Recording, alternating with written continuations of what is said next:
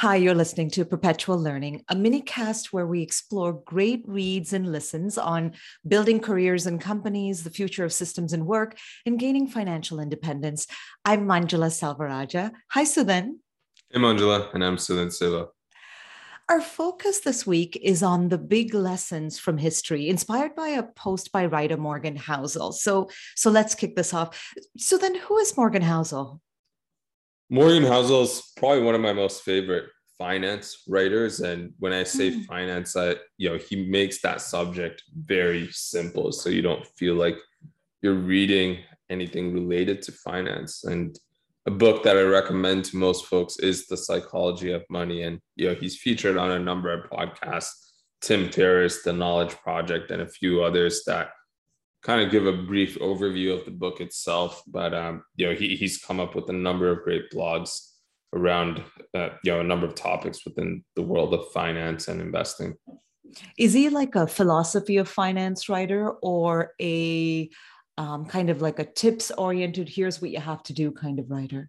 Yeah, I'd say it's in between. So I think probably more on the practical side of you know this is what you should do or this is how you should think rather so it's not like he's telling you how to invest or where to invest it's more so this is how investors should think and this is how you should feel about investing overall and mm-hmm. i think uh, that's a helpful way of looking at you know the idea of investing to begin with Mm.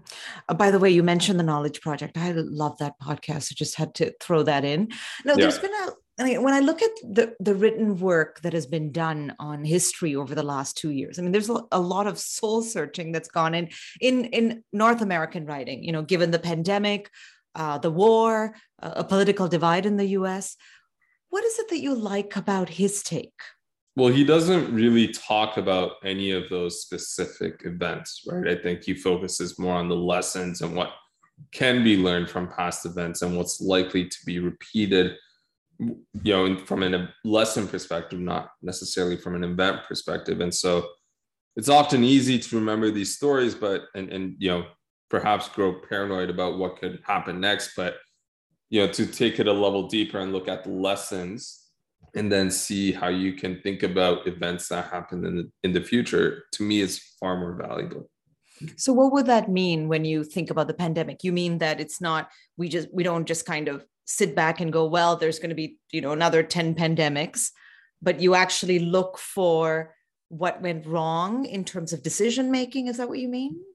Yeah, it's more so kind of how how we reacted, right? Like, so one lesson I would perhaps take is like the resiliency of or or lack thereof, perhaps of the supply chain or the healthcare system or even the education system, right? Doesn't like it may not happen through a COVID 19 type pandemic, but there are likely going to be other ways in which you know our core institutions are going to be tested right? Mm. so kind of thinking about it in terms of second degree effects versus looking at the actual initial impact itself. Well that's interesting. So that means that it's a lesson that can actually it, it isn't just in healthcare as an example. It could be across sort of other things right? Sure. okay. Sure. um, so let's walk through the lessons that he shares. He seems to have a beef with quiet calm times. What's with that? Yeah i think you know to use this phrase you know basically nothing too good or too bad stays you know that way forever right? And so when things are going great that usually plants the seeds of its own destruction as you usually get complacent and uh, start to use leverage. And on the flip side, the bad times also don't last forever. You know, that usually has its own turnaround through opportunity, you know, rapid panic driven problem solving. And so mm. it's getting comfortable with that paradox to an extent where, you know, not staying too high or too low um, when when those moments happen maybe even even realizing that when you're going through those times that these are themes that emerge right? And keeping an eye out for them in your own behavior but also in the behavior of others and the and the systems around you. Hmm. what does he say about the balance we need um, of optimism and pessimism? Yeah i'd say you know it goes with this often shared quote amongst value investors where you save like a pessimist invest like an optimist. And the trick is to be able to survive the short run problems so that you can stick around long enough to enjoy the long term growth, right? And so, you know, often balancing pessimism and optimism is key because, you know, if you, again, going back to the earlier question, kind of get too high when things are going great and get too low when things are not going great, um, you, you, you, can be stuck um, in, a more adverse situation. Mm. You know, I found a particular part of his blog blog post quite fascinating um, on how people see what they want to see. I think I think we're all uh, we can all be guilty of that. Uh, there's this one point where he talks about interviews that were done with uh, German soldiers after the war. And he says that these soldiers say that they saw themselves as good guys and couldn't understand why the attacking American soldiers that they faced off were so angry at them, which you know, it was just astounding for me to read, right? Sure. What do you think drives us to see the world or or any particular issue through our own lens? I think, I mean, you know, to the earlier point, I think, you know, it's easier to change other people's minds versus your own. And, you know, the second piece, probably more important, is, you know, incentives, both monetary and, you know, perhaps more social, can drive irrational behavior and thoughts, right? And so, you know, let's take the war as, as a example. Social acceptance is a huge driver as to why people behave the way they did, right? It's quite common to see fewer people question a viewpoint when there's a certain, you know, mass uh, number of people to it. Hmm. Well, that's interesting. Do you think that there's, I, I wonder then if how you see the role of an influencer then, given that and you know that it's the the the influencer economy is like a huge thing and everyone mm-hmm. wants to be an influencer. Apparently um, i read somewhere and i can't remember this but it's apparently moved up to being one of the top sort of five occupations that I, either public school or high school students say they want to be when they're interviewed. Yeah.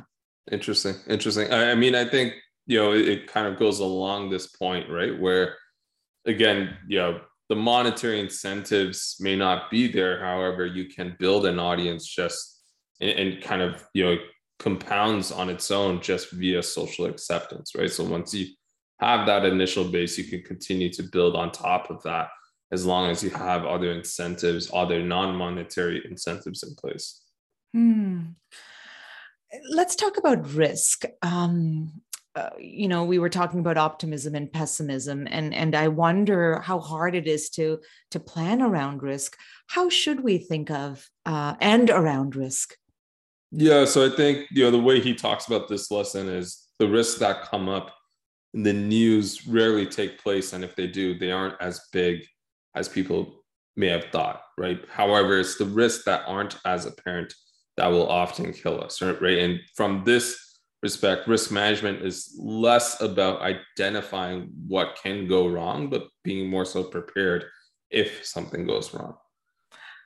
This this point I found quite difficult to understand, and I am probably because I know what it's like to be someone who generates news as part of my job, sure. and I know that sometimes um, I've heard people talk about you know for example the fear around walk letting your kid walk to school or the fear around these and usually they're driven off of one news story out of you know i don't know maybe the 3 billion kids that manage to make it to school safely in the world mm-hmm. right mm-hmm. so so uh, i mean what what would he want us thinking about instead yeah it's not it's again it's not about the actual risk itself. So let's again let's take covid as an example.